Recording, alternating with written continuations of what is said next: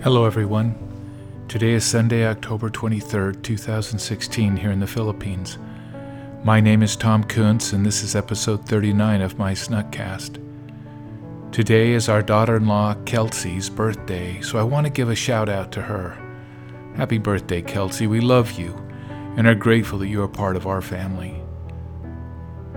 Well, while working out in the gym yesterday, I listened to Sister Bonnie Oscarson's talk from the women's session in the October 2016 General Conference. As a result, today I want to talk about perilous times. So, with that, let's get started.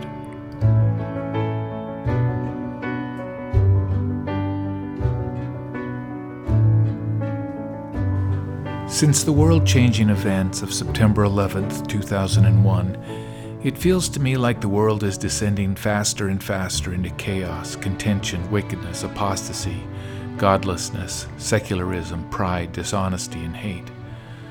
I opened the web version of USA Today yesterday, and here are a few of the headlines.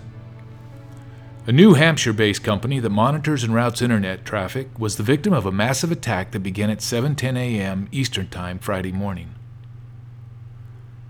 Amid rigged election charges, Russia wants to monitor U.S. vote. Venezuelans' plan to overthrow their president has hit a snag.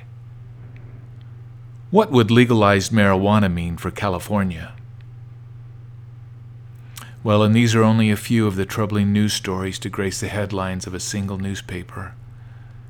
But I'm not telling anyone listening to this podcast anything new. The nasty, divisive, and contentious presidential race in the U.S. is really just a surrogate for the deep emotions and fears that divide today's America and, in many ways, the entire world.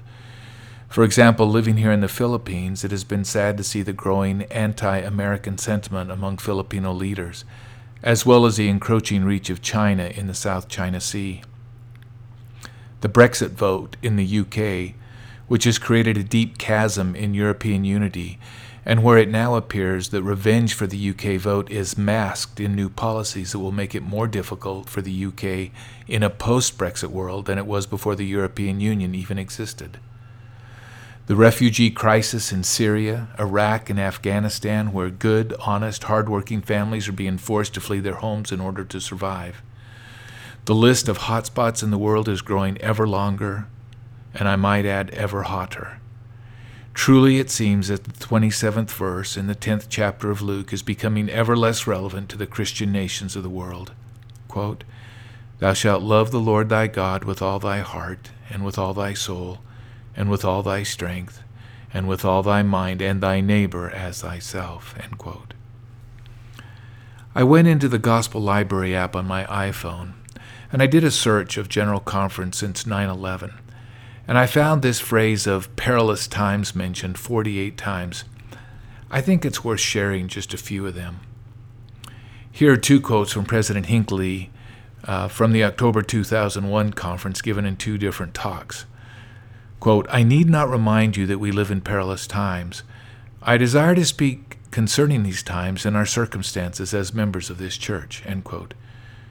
And the second quote, but wonderful as this time is, it is fraught with peril. Evil is all about us. It is attractive and tempting, and in so many cases successful.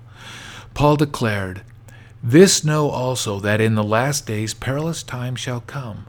For men shall be lovers of their own selves, covetous, boasters, proud, blasphemers, disobedient to parents, unthankful, unholy, without natural affection, truce breakers, false accusers, incontinent, fierce, despisers of those that are good, traitors, heady, high minded, lovers of pleasures more than lovers of God, having a form of godliness, but denying the power thereof. From such turn away.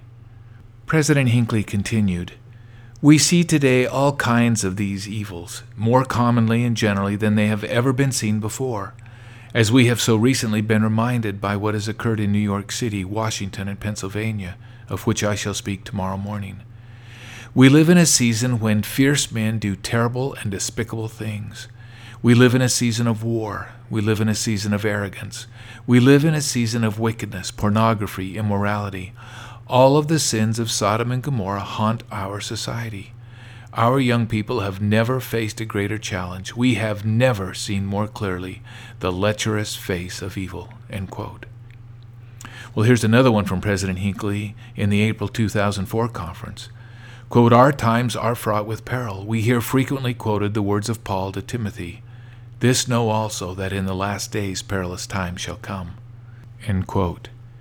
In October 2004, Elder Cecil O. Samuelson said, quote, How grateful I am in these perilous times for the protection and guidance given to us by the sacred assurance that Jesus Christ lives today. End quote in April 2005 from President Monson, then a counselor in the First Presidency.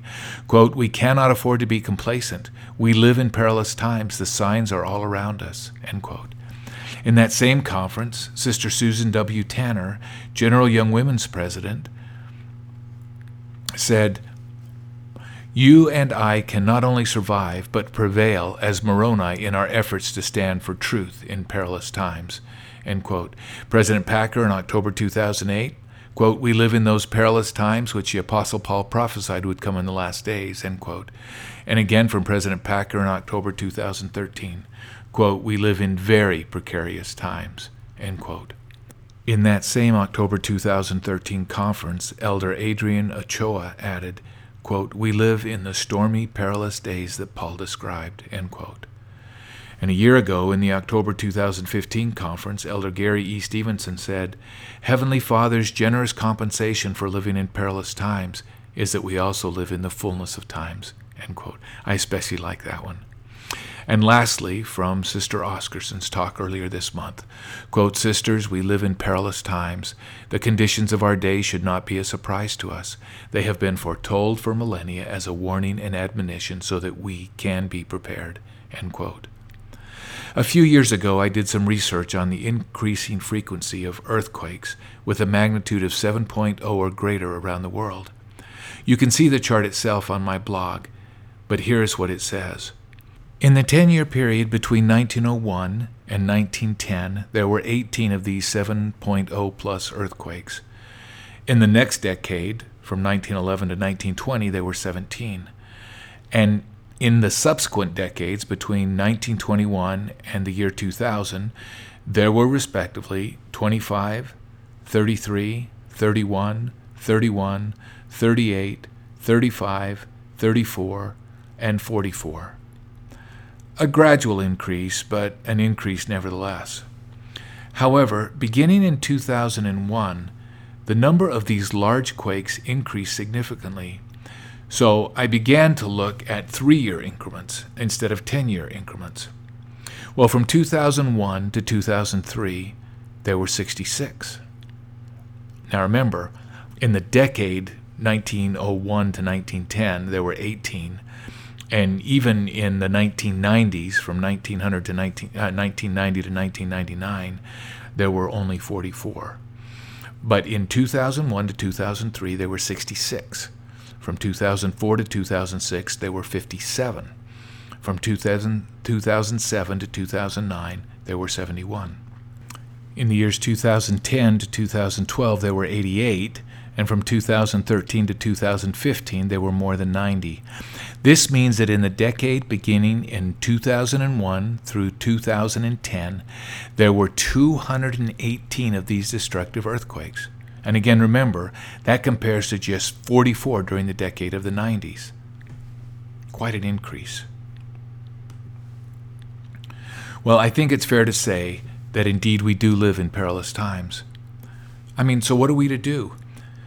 Well, I thought since there have been so many church leaders address this issue over the last 15 years, I would take a look at each and every talk and try to summarize and group the most important counsel that we must heed.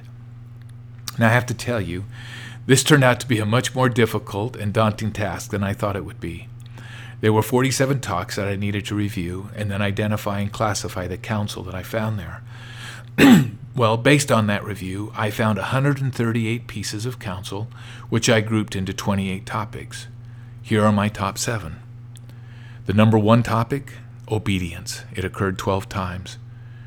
The second most uh, frequently occurring topic was the coming was coming unto Christ. That occurred 11 times.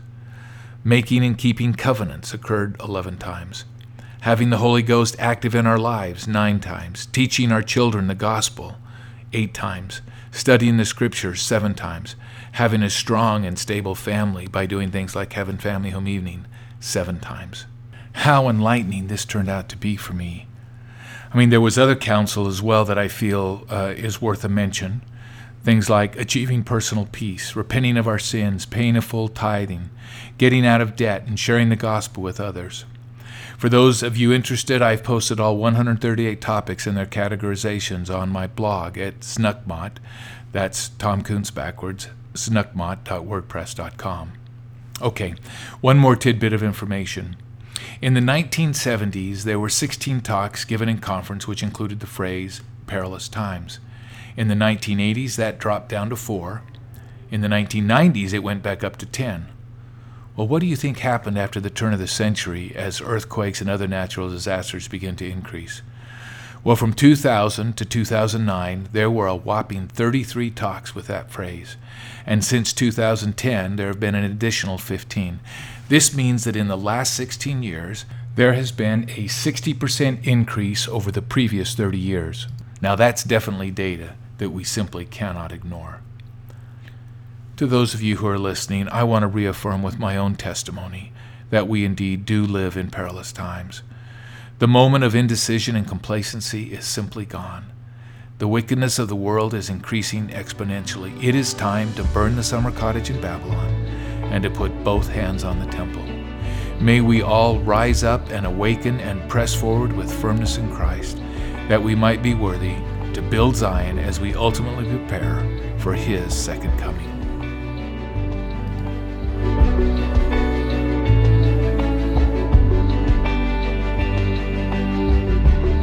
That concludes episode 39. Thank you for listening. Since beginning work on this episode and this topic, I have felt such a sense of urgency.